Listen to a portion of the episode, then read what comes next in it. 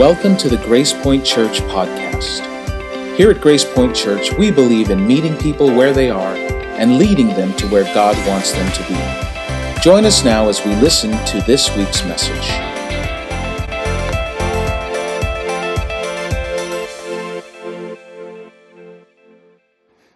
I sit in the line to get gas at Costco.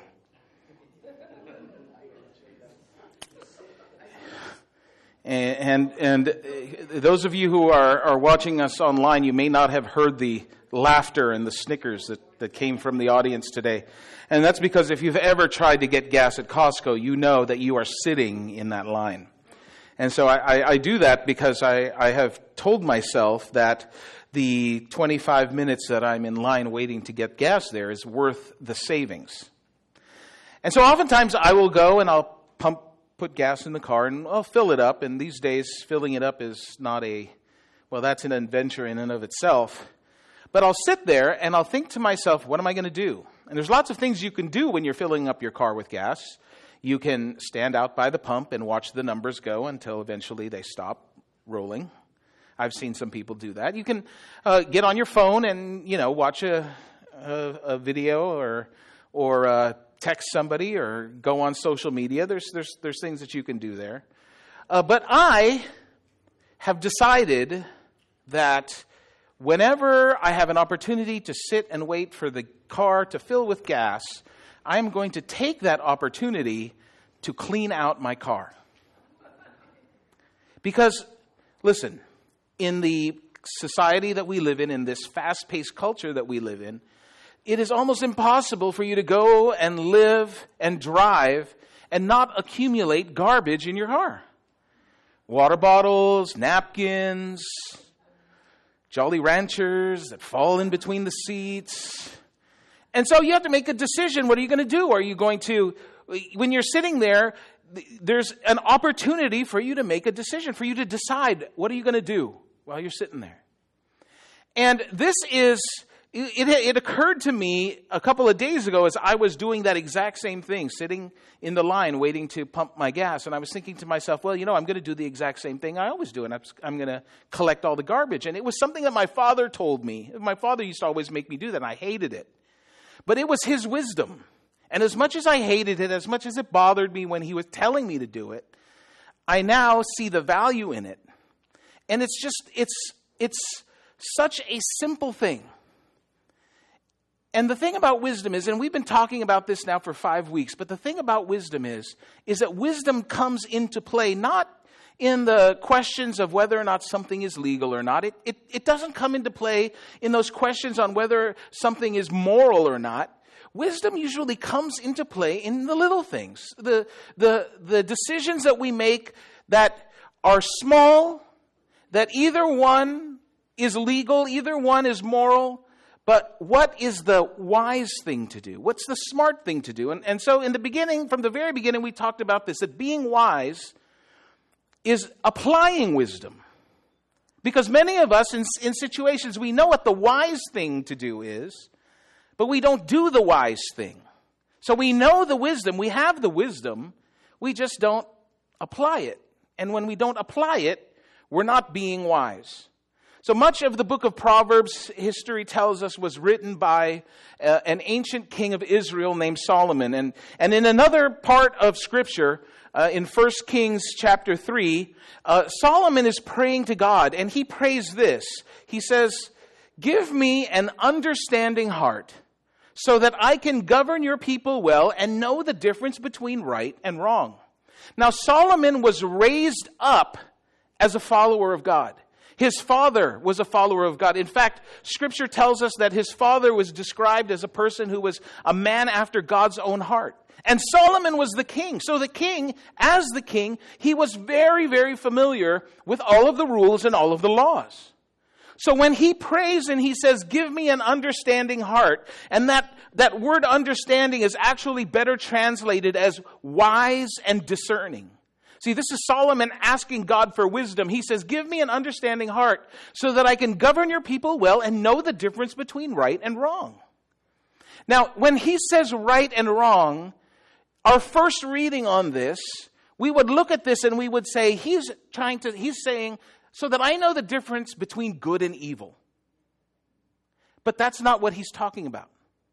He's not talking about how do I how do I tell the difference between good and evil because we know the difference between good and evil. See, what he's talking about here is I want to know how am I going to make the right decision in a situation or make a, the wrong decision that's going to lead me somewhere where I don't want to be or don't want to go. In other words, do I want to spend that 10 minutes that my car is being filled with gas on Facebook or watching Star Trek Deep Space Nine, which is now available on your phone, so it's an amazing time we live in? Or do I want to spend that time cleaning out my car, doing something productive, using that time wisely? See, these are the decisions that we're talking about, and this is what Solomon is saying. He's not saying, Help me to understand what's the difference between good and bad, what's the difference between good and evil. He's saying, Help me to make the right decisions in these situations so that I understand what I'm supposed to do. What's the best thing to do? What's the wise thing to do? And so today, as we wrap up our series, there's something that I, I really saved for the end as, as we're closing out our time that we're talking about wisdom. Because there is one thing that this, this idea, this stream that runs all throughout Proverbs, that if we don't understand, if it's not the one thing that we take away from this, that it may be the one thing that keeps us from letting wisdom being wise in our lives actually happen. And that theme that runs throughout Proverbs is that we need to understand anger. Anger. All throughout Proverbs, there's a theme where he talks about anger. And what, what, what the writer in Proverbs, the writers in Proverbs tell us about anger is this is that if we don't understand it, if we don't know how it affects us and how it affects other people, we will be unable to make wise decisions. Well, that seems kind of weird, right? How does being angry or our anger keep us from being able to make wise decisions? Well, it's not just the anger that's in us, but it's also how understanding how people respond when they are angry. So that's what we're going to do this more this afternoon. We're going to go through that because it's important for us to know. Because anger, and many of you have people in your lives who, if you were to describe them, one of the words you might use is angry. And anger is explosive. Anger destroys things. But what we're going to see is that it has a purpose.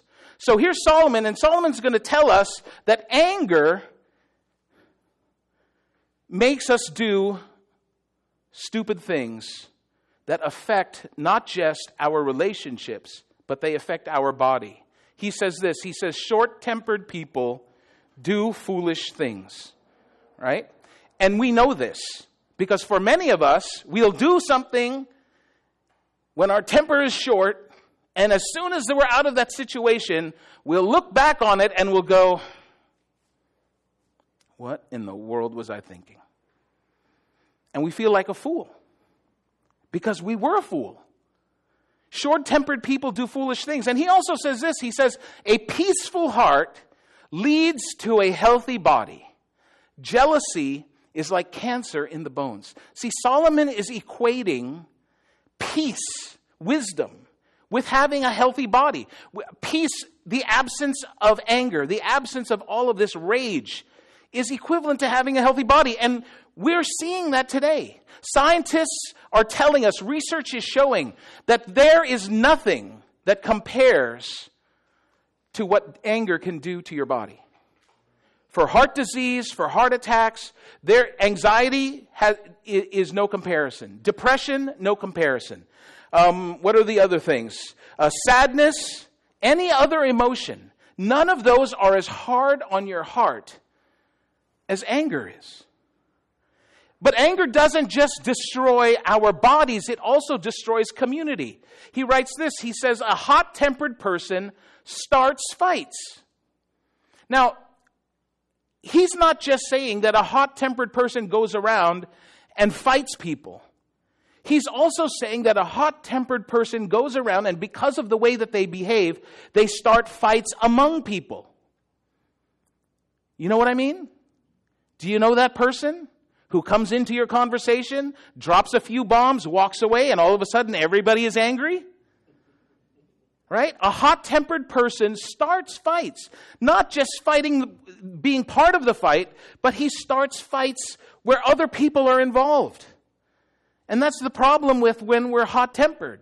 We throw words around like they're weapons, and oftentimes we do so much damage with them. The other thing that um, happens when we get angry is that it changes our ability to be wise. It says people with understanding control their anger. A hot temper shows great foolishness. And we talked about that just a second ago that, that when you do something in your, in your anger, that you look back on it and you think, man, that was so stupid. That was so foolish of me to do. Because when we're angry, when, we're, when our anger is uncontrolled, when we're acting strictly and purely out of that rage that we get sometimes when we get so angry, we don't think straight. All we can think about is destroying something we lose the ability to make wise decisions.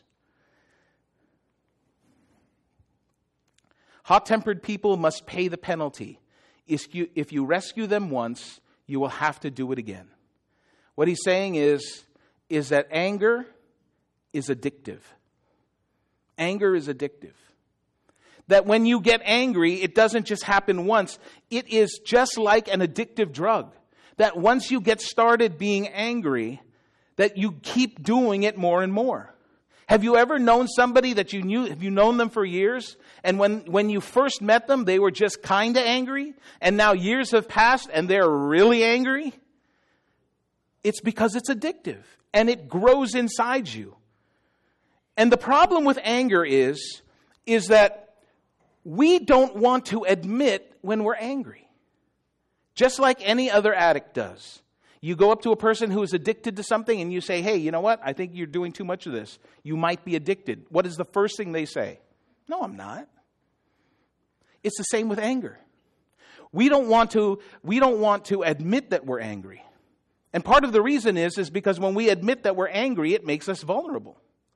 And so we don't want to be vulnerable, so we won't tell people. So we hide it and we say, well, I was just blowing off steam, or you know what, you weren't there, that person really, that, that person really deserved it, or I was just telling it like it is. I just wanted to be straight with them. So we, we hide our anger, and then what happens is, in order to keep up the fiction that we're not angry, we have to do more things to hide our anger, and we get even angrier.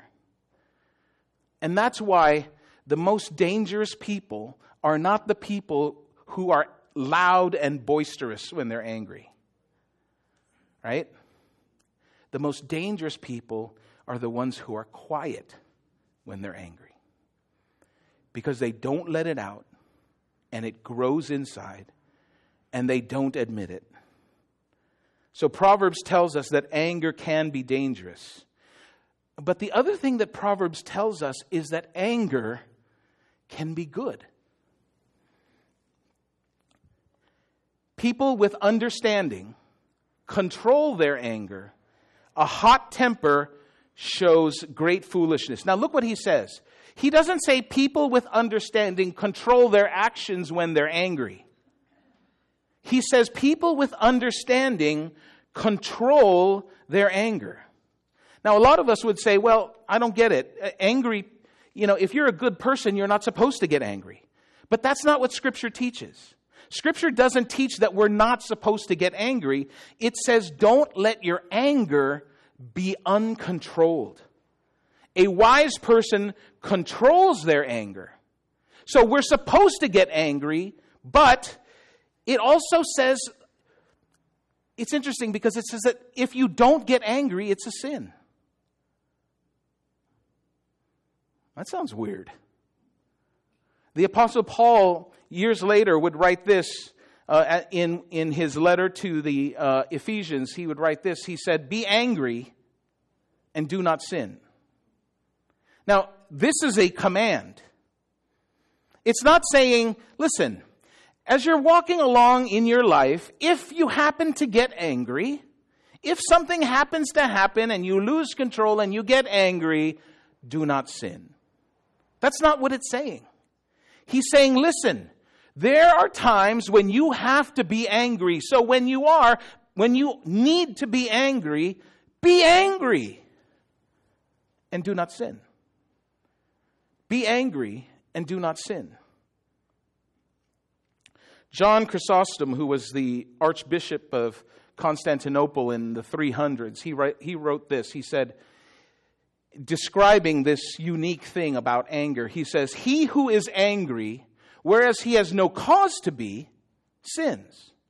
But he who is not angry, whereas he has cause to be, sins. If there is a reason for you to be angry and you don't get angry, that is the same thing as being angry when you don't have any reason to be angry. Both of them are a sin. Both of them are something that we're not supposed to do. He's not saying don't get angry. He's not saying get angry, lose control. He's saying we have to control our anger. We have to have controlled anger. In fact, um, the, the phrase where it says control your anger, in other translations, and that phrase, and you look in other places in Scripture, the words that, the phrase that it uses is slow to anger. Be slow to anger. In fact, this phrase, be slow to anger, is how God describes himself. There's this part, in, there's this um, account in, um, in the book of Exodus where Moses is talking to God. And, and, and Moses is, is receiving from God the Ten Commandments. And he's saying, he, I, listen, I, I want to know, who do I tell them who you are? They're going to ask, who do I say gave me these? And this is God's response. He says, he says, Yahweh, the Lord, the God of compassion and mercy, I am slow to anger. This is God's description for himself. This is how God wants himself to be presented the very first time that people are going to say, hey, listen, who is this guy who's giving us these rules? Who is it? And Moses says, this is what God told him to say I am the Lord, the God of compassion and mercy. I am slow to anger. And some of us, maybe we grew up or we know people who say, listen, that, I don't believe that. Because you know what? I believe in a God of love. And a God of love never gets angry. So if you believe that God is a God of love, then you can't ever believe that God would get angry. But listen, if you never get angry about anything, then you can't possibly love anything. Because when the thing that you love, or when the person that you love is being threatened by something, when the person that you love is under attack from something or from someone, our natural response to that attack is anger. If someone is attacking someone you love, you don't just say, ah, oh, he'll be fine. Right? If someone is attacking someone that you love, you don't just go, he'll find a way to deal with it. When someone is attacking something or someone that you love, our first response is anger there's an author, her name is Rebecca Pippert, and she wrote this book called Hope Has Its Reasons. And in it, she describes it like this She says, Think how we feel when we see someone we love ravaged by unwise actions or relationships. Do we respond with benign tolerance as we might towards strangers? Far from it. Anger isn't the opposite of love, hate is. And the final form of hate is indifference. The more a father loves his son, the more he hates the drunkard, the liar, the traitor in the son. And if I, a flawed and self centered woman, can feel this much pain and anger over someone's condition, how much more a morally perfect God who made the mess. True love always gets angry. And so, anger in its purest form is simply love in action. Anger in its purest form, anger as it was created, as it was supposed to be, is love in action to defend something that we love that is being attacked. That's why we're supposed to be angry. That is supposed to spur us into anger. So if something that you really love is being threatened, then you have to take action. All of us, at one time in our lives, have had something or someone in our lives that we truly, truly loved that came under attack, and our first response was to go after them. The problem is sometimes the thing that we have to go after is not another person, it's not another thing. Sometimes the thing that we go after is an addiction or a character trait or a habit. And then it makes it hard. Because too often, our anger is directed, our anger should be directed at the thing that is causing the problem. And instead, we direct it at the person. And so when we look at anger, in fact, for us, when we, when we get to this place, when we're really, really angry, where, where something is really, really making us upset, the question that we need to ask ourselves is this What am I defending? Because if anger in its purest form is love in action against something where what you love is being threatened, then whenever we get angry, whenever rage starts to build up inside of us, we need to pause for a moment and ask ourselves hold on a second. What is it that I am defending? What am I defending? What is the thing that I feel like is under attack that I have to defend? Because whatever it is that you are defending, that is the thing that your heart loves the most. And so that's why when we read uh, the part of Scripture that we call the Old Testament, a lot of people read it, and in fact, there are a lot of very educated people who say that they cannot accept God because when they read the Old Testament, they see a lot of these times where God is angry. And they say, How can God be angry? How can you say that God, a loving God, gets angry? It's because the Old Testament, the, that first part of Scripture, is full of accounts of God's creation that was under attack. What and who God loved most was under attack. And so, of course, he became angry. For many Christians, we believe that Jesus lived a perfect life, that he lived the perfect life. And yet, Jesus got angry. He got angry at the money changers in the temple. He got angry with the religious people. He was angry outside of the tomb of Lazarus. He's throwing tables. He's, he's yelling at people. He's very passionate. I mean, he's angry. Why is he angry? Because Jesus is a man of perfect love, so he gets angry, but he doesn't sin.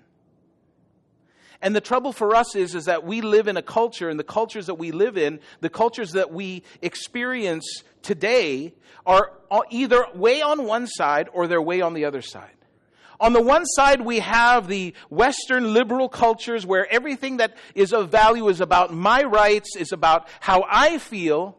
And so if I get angry, I just let it out because I have every right to let it out. And the anger just goes. And then on the other side, for those that were raised in a more traditional culture, a more family oriented culture, what do we do? When there's an opportunity to get angry, you get angry. You don't let it out. You hold it in. You smile. We suppress it. And what Proverbs is telling us is that it's not supposed to be either of these. It's not supposed to be, I have all of this anger, I'm just going to let it out, uncontrolled, let it go. It's not supposed to be, I have no anger, I'm not going to respond at all. It's supposed to be right here in the center. I am slow to anger. I have controlled anger.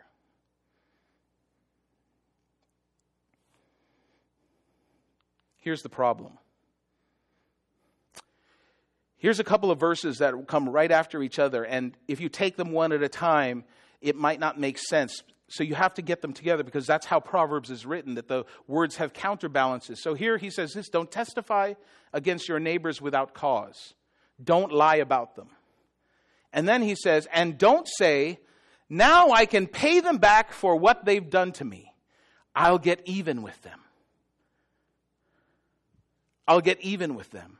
So in verse 29, we see this guy and he's really angry, right? He wants to pay them back. He wants to get even with them. But then in verse 28, it says, don't do anything when you don't have just cause. So how can you have anger where it's disproportionate to the cause? Why is it that we get anger, angry over things that we really shouldn't get angry over? Have you ever noticed that when somebody um, cuts you off in traffic, or when somebody says something uh, unkind or rude to you, when somebody, uh, you know, disrespects you, that we take that very hard, that we get really upset, that we, we want to get even with them? I mean, that's the essence of road rage, right? Someone does something to disrespect me, and I want to get even with them.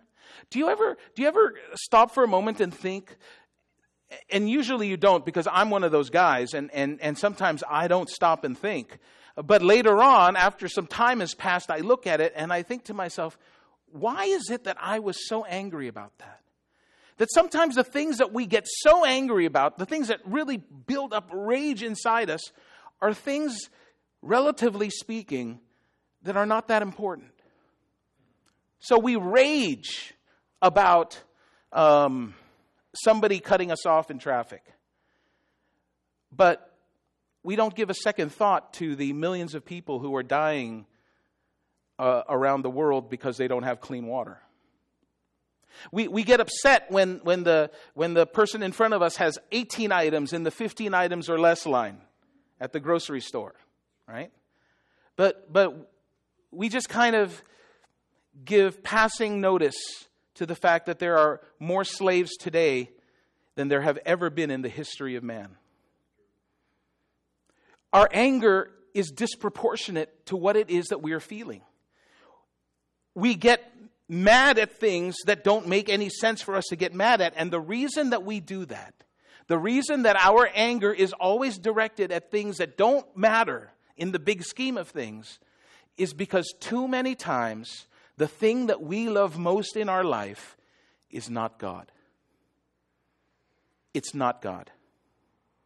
And when we don't love God, when, when all of our passion and, and, and, and everything about us that is in us is not focused just on God, when God isn't the most important thing in your life, we will put something else there. And so we'll have good things in our lives, and we'll take those good things and we will try to make them the God of our lives. And we don't even notice it. We'll take that good thing and we will make it so that it's everything. And so we turn these good things into things that they're not supposed to be. We want peace, we want security, we want identity and self worth, we want approval from people. And if we don't get those things, if we don't get them from God, we will try to get them from somewhere else. We will try to find something else that gives us those things. And whatever it is that we try to find, that becomes our God. Do you see how tricky that can be? See, if you've ever been in a relationship with somebody and you break up with them, there's supposed to be sadness, right? Because if you're in a relationship and you've invested time and you've invested yourself in it, and then all of a sudden that relationship ends, there's supposed to be sadness. It's a natural reaction.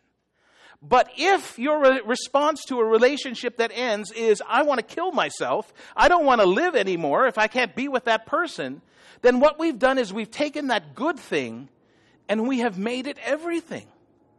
We've taken that good thing and we've said that there is nothing more important than that, even God. And so all of the things that we got out of it, our feeling of not being alone, our feeling of, of, of, of, of needing companionship or needing physical affection, all of that, we put that in the place of God. And when it's gone, we don't have anything. We don't have peace. We don't have security. We, we, we don't have identity. We don't have approval. And so, no wonder that if everything that we have is focused on that, that person, that thing, and we have made that thing the only thing in our lives, that we wouldn't want to go on.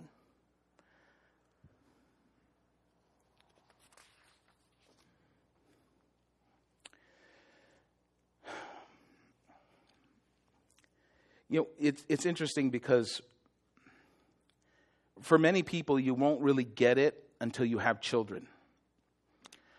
Because children is where you will see your entire life change. And the reason is this is you know you don't sacrifice any you don't sacrifice for any other relationship as much as you sacrifice for your children even if you are a bad parent, even if you did so many things wrong, the amount that you have sacrificed for your child is huge. In fact, we sacrifice more for our children than we sacrifice for our spouses. And so when we see our child do something stupid, we want to kill the stupid that's in our child. Our problem is, is sometimes if our anger is uncontrolled, in an effort to kill the stupid in the child, we end up killing the child. We end up doing damage to the thing that we are trying to preserve because our anger isn't, isn't controlled. We're not slow to anger. And so instead of doing a surgical strike where we're trying to get that one thing that's in the child and take it out, we end up destroying everything. So, how do we do? What do we do? How, how, do we, how do we get to this place where we know how to respond? How, how do we be a person who is slow to anger? How do we be a person who knows how to be angry well? Who, who knows how to be angry smart? Who, who knows how to use anger in a way that is not just beneficial for you, but is beneficial to the people around you, to the people that you interact with? Well, the first thing that you have to do is you have to admit it. You have to admit it when you're angry. For some of us, we don't want to admit it. And so when somebody gets us upset, when we get anger, angry, and and and and you go after the person or the person comes back to you and they say listen you know are you mad and what will we say we'll say no i'm not mad i'm fine no big deal. And then when other people, this, this is what happens. We go to other people and we're talking, and he says, Hey, I can't believe that, that, that he did that to you, right? And our response is usually something along these lines It's okay. I, I don't let that bother me. It really didn't mean anything to me. And so, what are we doing? We're hiding our anger, and how our anger is coming out is it's coming out as belittling the other person. Because what we're trying to say is, and what we're trying to convey to the person we're talking to is, is that guy over there is so small and insignificant that what he did makes no difference in my life. Those are not words of a person who is not angry. Those are not the words of a person who has control of their anger. Those are the words of a person who can't control it and has found a way to let it out by attacking somebody else. And, and it happens way too often. L- look at these last two verses, right? It says, And don't say, Now I can pay them back for what they've done to me. I'll get even with them. What he's talking about here is, is, is who is it that is saying? it, Right? He's talking about someone who's talking to himself. Now I can pay them back. This is a person who is talking to himself. It's self talk. And self talk, what we say to ourselves, is really what makes us angry. What makes us angry is not what happened. What makes us angry is what we tell ourselves about what happened. What makes us angry is not something that we lose, but it, it's what we tell ourselves about what that loss means. That's why sometimes somebody will do something And they won't even know that they upset us. They won't even know that they offended us. But to us, it's this big, huge thing, and I never want to see that person again. I, want, I want to end that relationship. I never want to talk to them. I don't want to hang out with them anymore. And they're walking along thinking that nothing, nothing happened. Because it's not about what happened, it's about what we tell ourselves about what happened. And almost always, when we ask ourselves the question, What am I defending? The thing that we're defending is our ego. The thing that we're defending is our pride. Um, so, almost on a daily basis, um, my daughter goes into the city for school, and then at the end of the day, she calls and says, "You know, can I, can you come and pick me up from the BART station?" Which I'm always happy to do, but it's always tough to gauge when you're going to get there. You know, and I, I am a person who is very, um, I, I, take a, time very seriously. So if you say to me, I'm going to be there at 8 o'clock, I want to be there at 7.59 so that at 8 o'clock we can get in the car and we are gone. That's an important value for me. So one time, my daughter says, okay, I'm going to be there at 8 o'clock. And I think to myself, okay, Trader Joe's has these ice cream sandwiches, but instead of sandwich, it's a brownie. And then it has coffee ice cream inside. I know I've told you guys about this before. This is how good they are. And so I say to myself, okay, I've got this time, and I know it's going to take me 15 minutes to drive down to Trader Joe's, get inside, grab it, go through line, and get back in the car and get up to the BART station so that I'm able to be there on time to once again prove that I can be on time when I'm supposed to be on time. But instead, something happens at home. I'm dawdling around, I'm, I'm, I'm talking on the phone, I'm doing something, and instead of leaving when I'm supposed to leave, I leave late.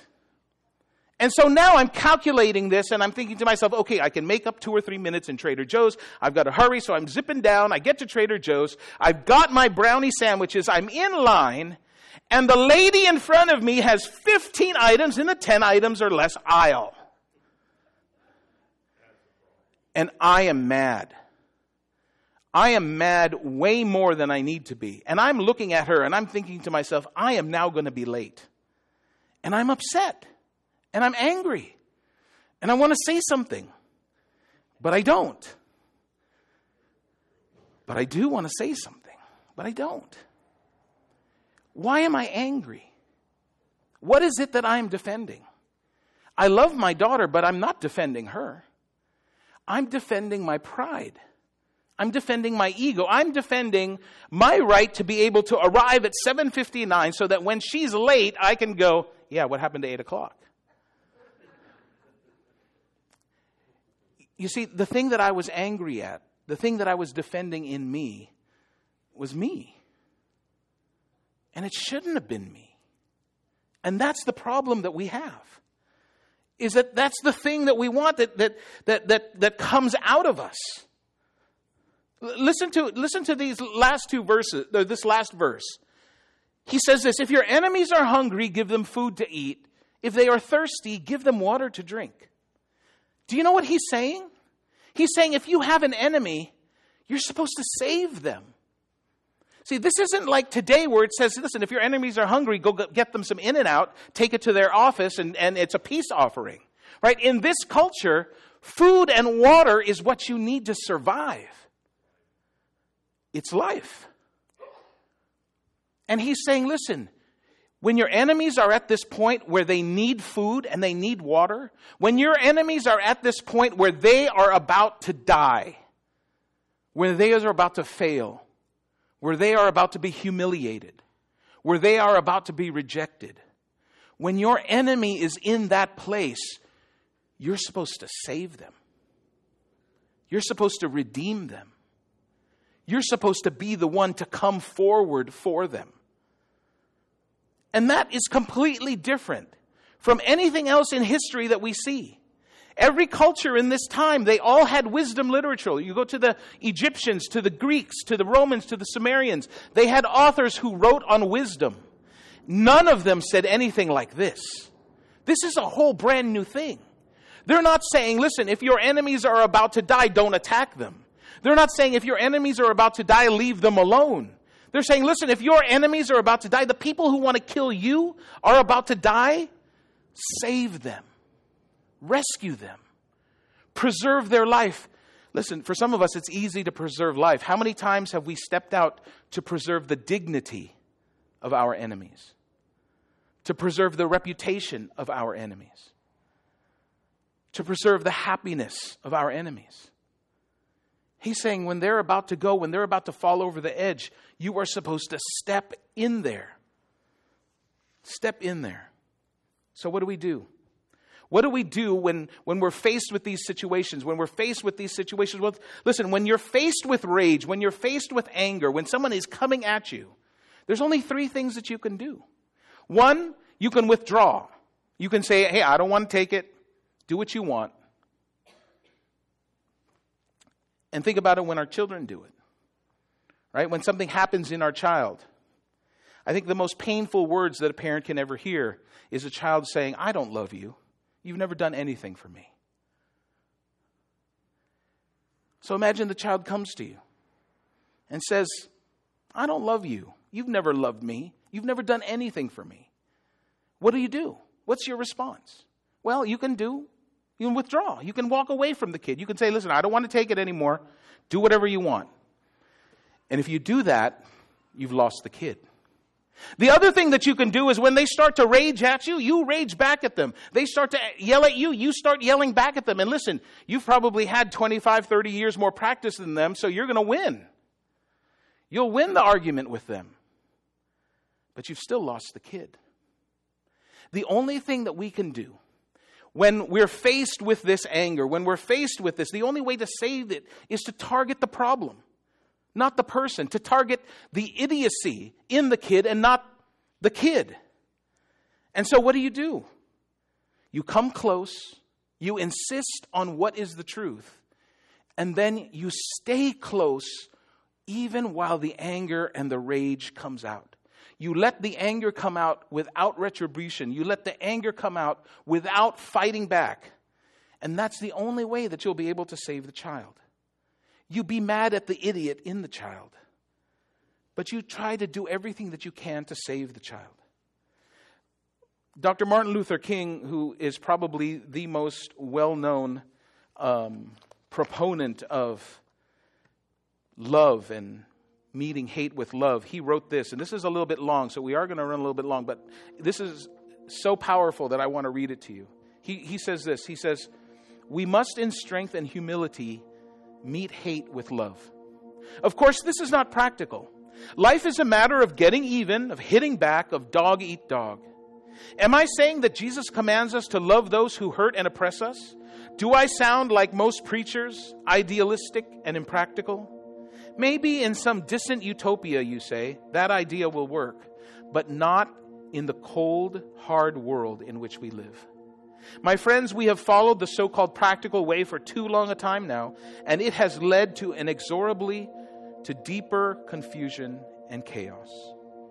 Time is cluttered with the wreckage of communities which surrendered to hate and violence. For the salvation of our nation and the salvation of mankind, we must follow another way.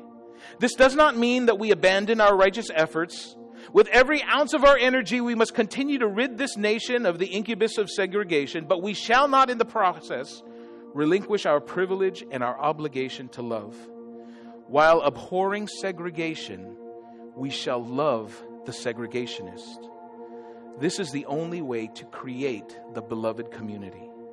So, to our most bitter opponents, we say, We shall match your capacity to inflict suffering by our capacity to endure suffering. We shall meet your physical force with soul force. Do to us what you will, and we shall continue to love you.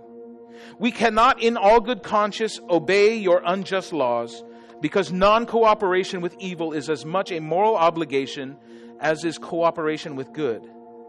Throw us in jail, and we shall still love you. Send your hooded perpetrators of violence in our community at the midnight hour and beat us and leave us half dead, and we shall still love you. But be ye assured, that we will wear you down with our capacity to suffer.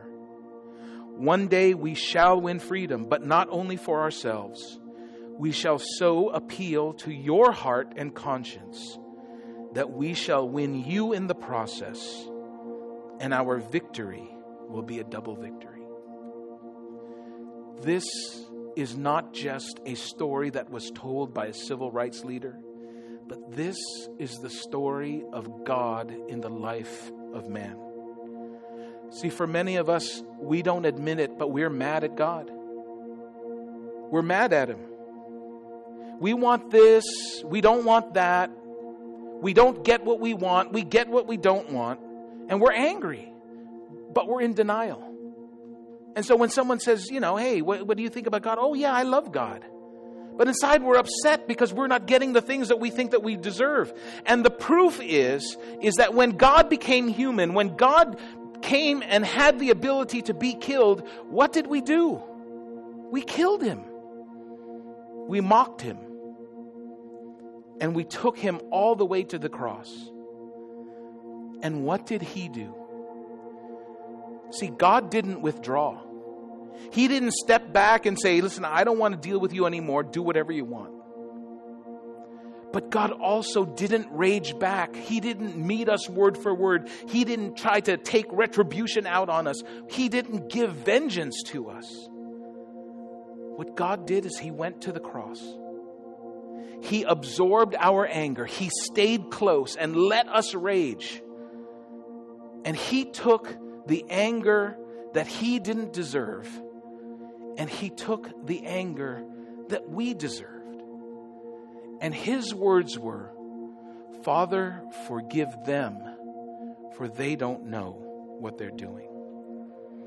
And when you get that, when you see your life, and you see that because Jesus loved you so much, that he took all of your rage and all of your anger and all of your mistakes and all of your bad choices and all of your bad decisions. And he took all of that on himself.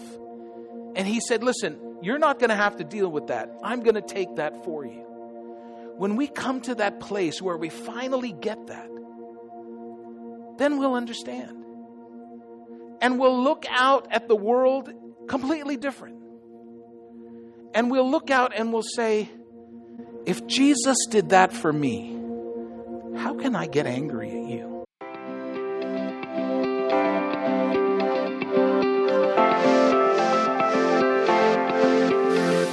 Thank you for joining us for this week's message. Grace Point Church is located in South San Francisco, California. For more information, look us up online at www.wearegracepoint.com.